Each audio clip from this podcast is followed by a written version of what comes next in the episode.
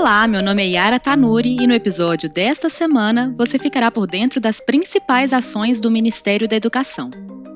Além disso, temos como convidados especiais dessa edição o presidente do Fundo Nacional de Desenvolvimento da Educação, Marcelo Ponte, e a coordenadora geral de Infraestrutura Educacional do FNDE, Talita Dalbosco, que falarão sobre os atendimentos do MEC em parceria com o FNDE aos prefeitos de todo o Brasil.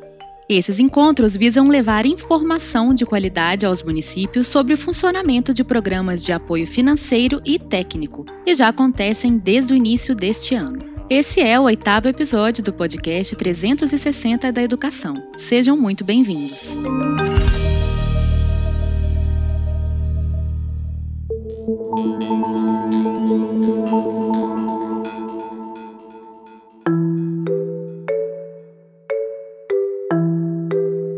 Confira o giro da semana. INEP. Treineiros poderão se inscrever para o Enem impresso.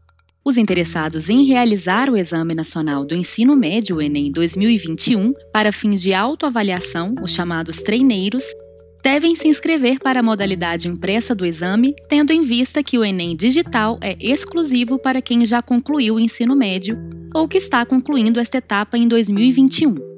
É importante lembrar que o participante treineiro será submetido às mesmas regras que os demais, exceto em relação à divulgação dos resultados, que ocorre 60 dias após a divulgação dos resultados regulares do Enem. CAPES Curso ABC inicia o terceiro módulo. A parte C do curso online Alfabetização Baseada na Ciência trata sobre a aprendizagem da leitura e da escrita. Sob o tema Fluência na leitura oral, a unidade mostra a importância deste elemento no desenvolvimento das habilidades de leitura. Fundo Nacional de Desenvolvimento da Educação. O programa Dinheiro Direto na Escola, o PDDE, atingiu um recorde de cadastros e atualizações cadastrais de unidades executoras de escolas públicas nos primeiros cinco meses deste ano. Foram mais de 100 mil registros durante o período. A atualização cadastral deve ser realizada anualmente. EBSER Ministro da Educação inaugura a segunda torre do hospital da rede EBSER em Manaus. Com investimento de mais de 43 milhões do Ministério da Educação, o Hospital Universitário Getúlio Vargas, vinculado à Universidade Federal do Amazonas e à rede EBSER, disponibilizou oficialmente no dia 15 a segunda torre da unidade hospitalar, chamada de Torre Acadêmica, para atender a população. Essa obra compõe o novo prédio do hospital, que recebeu o total de 112 milhões para sua conclusão. MEC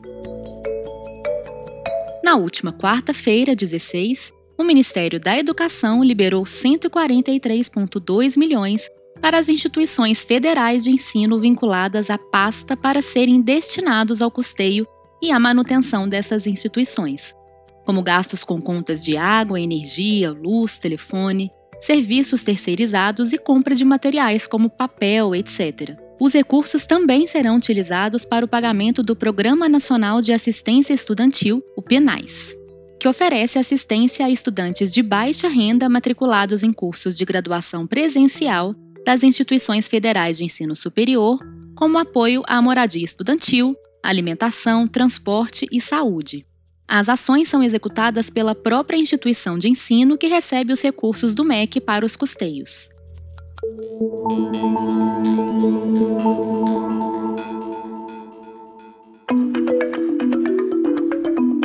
Agora que você já está por dentro das principais notícias do MEC desta semana, vamos chamar o presidente do Fundo Nacional de Desenvolvimento da Educação, Marcelo Ponte, e a coordenadora geral de infraestrutura educacional do FNDE, Talita Dalbosco, para falarem a respeito dos atendimentos realizados pelo MEC e pelo FNDE aos prefeitos.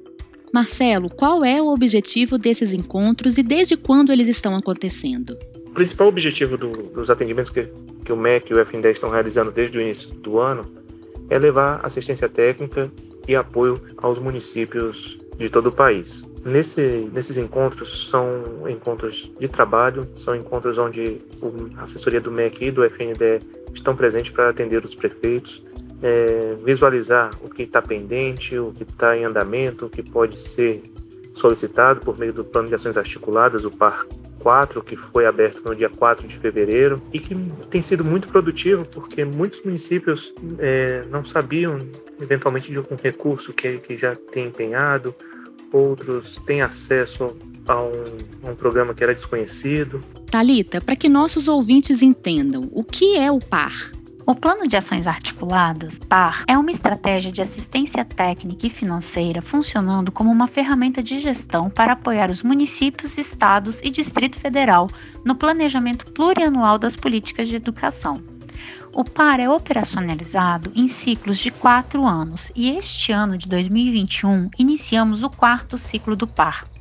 É por meio do PAR que o gestor pode solicitar o apoio financeiro para diversas iniciativas, tais como construção, reforma e ampliações de escolas, aquisição de ônibus, aquisição de material esportivo, formação de professores, entre outros. Talita, qual é a relação do PAR com o CIMEC e para que ele serve? A elaboração do PAR e todo o seu acompanhamento são feitos pelo Sistema Integrado de Monitoramento, Execução e Controle do Ministério da Educação, CIMEC Módulo PAR 4. O CIMEC é um portal operacional e de gestão do MEC, que trata do orçamento e monitoramento das propostas online do governo federal na área da educação. É por meio do CIMEC que os gestores verificam o andamento dos planos de ações articuladas em suas cidades ou estado. A elaboração do plano é feita cumprindo-se algumas etapas. Primeira etapa, o gestor deve efetuar o seu cadastro no sistema. Na sequência, elaborar o diagnóstico da situação educacional do seu município, preencher a aba Mais PNE e, por fim, ele estará habilitado para iniciar o seu planejamento no PAR, o planejamento da sua política de educação. Marcelo Ponte também nos conta sobre a importância do PAR e do CIMEC para os municípios brasileiros. O, o CIMEC e o PAR 4 são um grande instrumento de, de utilização do, por parte dos prefeitos para que eles possam ter acesso ao cardápio de possibilidades do FNDE. Alita, os prefeitos que já realizaram a inscrição no PAR, além dos recursos financeiros, também podem receber apoio técnico? Para apoiar os gestores, o FNDE disponibiliza em seu portal da internet diversos manuais. Basta acessar o site do FNDE e buscar pela aba Programas PAR. Ainda, caso queiram atendimento técnico, poderão encaminhar um pedido pelo PAR Fale Conosco, solicitando atendimento técnico, que a equipe do FNDE providenciará uma agenda online para melhor atendê-los.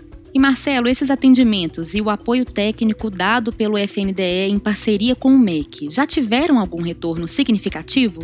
Tem sido um, um trabalho bastante produtivo, um trabalho bastante efetivo por parte dos prefeitos, tem sido muito elogiado. E a ideia do ministro Milton é que continuemos né, fazendo esses atendimentos, sobretudo temos avançado pelos interiores né, do, do nosso país, levando todo o trabalho do MEC e do FNDE. E para os prefeitos que ainda não realizaram a inscrição, qual procedimento deve ser adotado? Os prefeitos que ainda não possuem cadastro no CIMEC deverão abrir um chamado no Par Fale Conosco, na área Cadastro e Habilitação, e enviar anexo RG, CPF, ata de posse e o anexo 1 preenchido. Esse anexo 1 encontra-se disponível no site do FNDE, buscando por Sistemas, na sequência Habilita. Nessa mesma página, o gestor encontrará outros esclarecimentos acerca da habilitação.